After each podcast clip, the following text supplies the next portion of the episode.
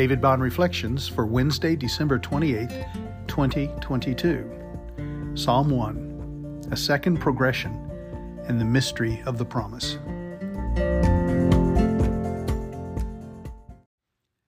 Psalm 1 Blessed is the man who walks not in the counsel of the wicked, nor stands in the way of sinners, nor sits in the seat of scoffers.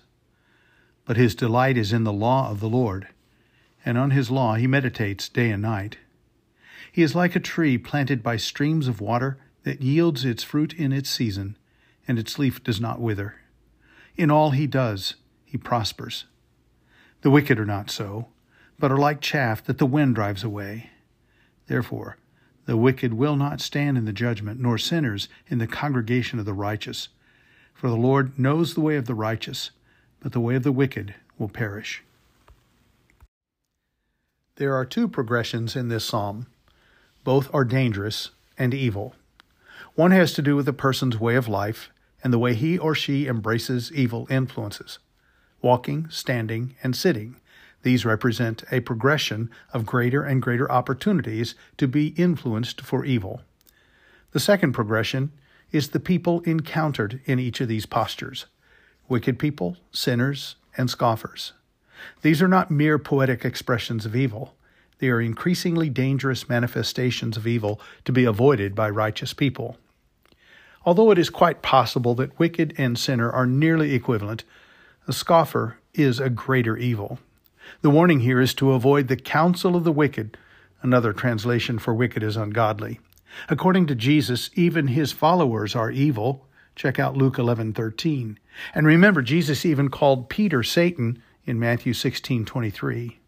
Peter and all repentant sinners do not stand with the wicked. We battle against those impulses that war against the will of God.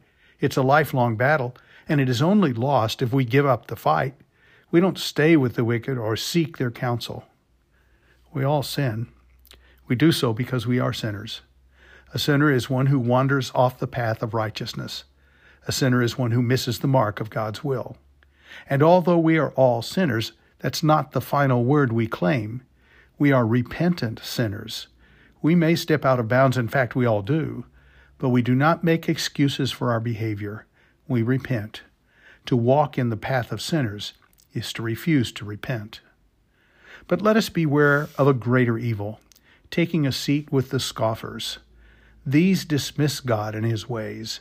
The scoffer denies God's word and promises. Scoffers belittle Christians, the Christian church, godly and decent behavior, and Jesus himself. They sit in judgment of God. They deride everything good. They reject the truth of their sin, which M. Scott Peck describes as the essence of evil. He says that evil people lack awareness of their own evil. A repentant sinner is still a sinner, but not only a sinner, also a saint. So it stands to reason that we will sometimes experience difficulty, withering leaves, so to speak. But because we are also new creations in Christ, we also produce delightful fruit. The key is to be united to Jesus.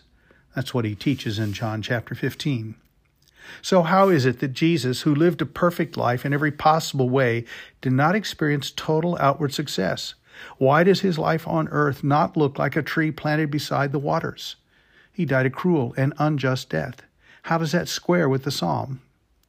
First of all, Jesus went through the valley of the shadow of death for us, carrying our sins to the cross. He took on the consequences of our wickedness, sin, and scoffing, but God raised him from the dead and exalted him above all. The ultimate fulfillment of this psalm is connected to Jesus. Through faith in him, we will be exalted in glory with him forever. I'll have more to say about this tomorrow.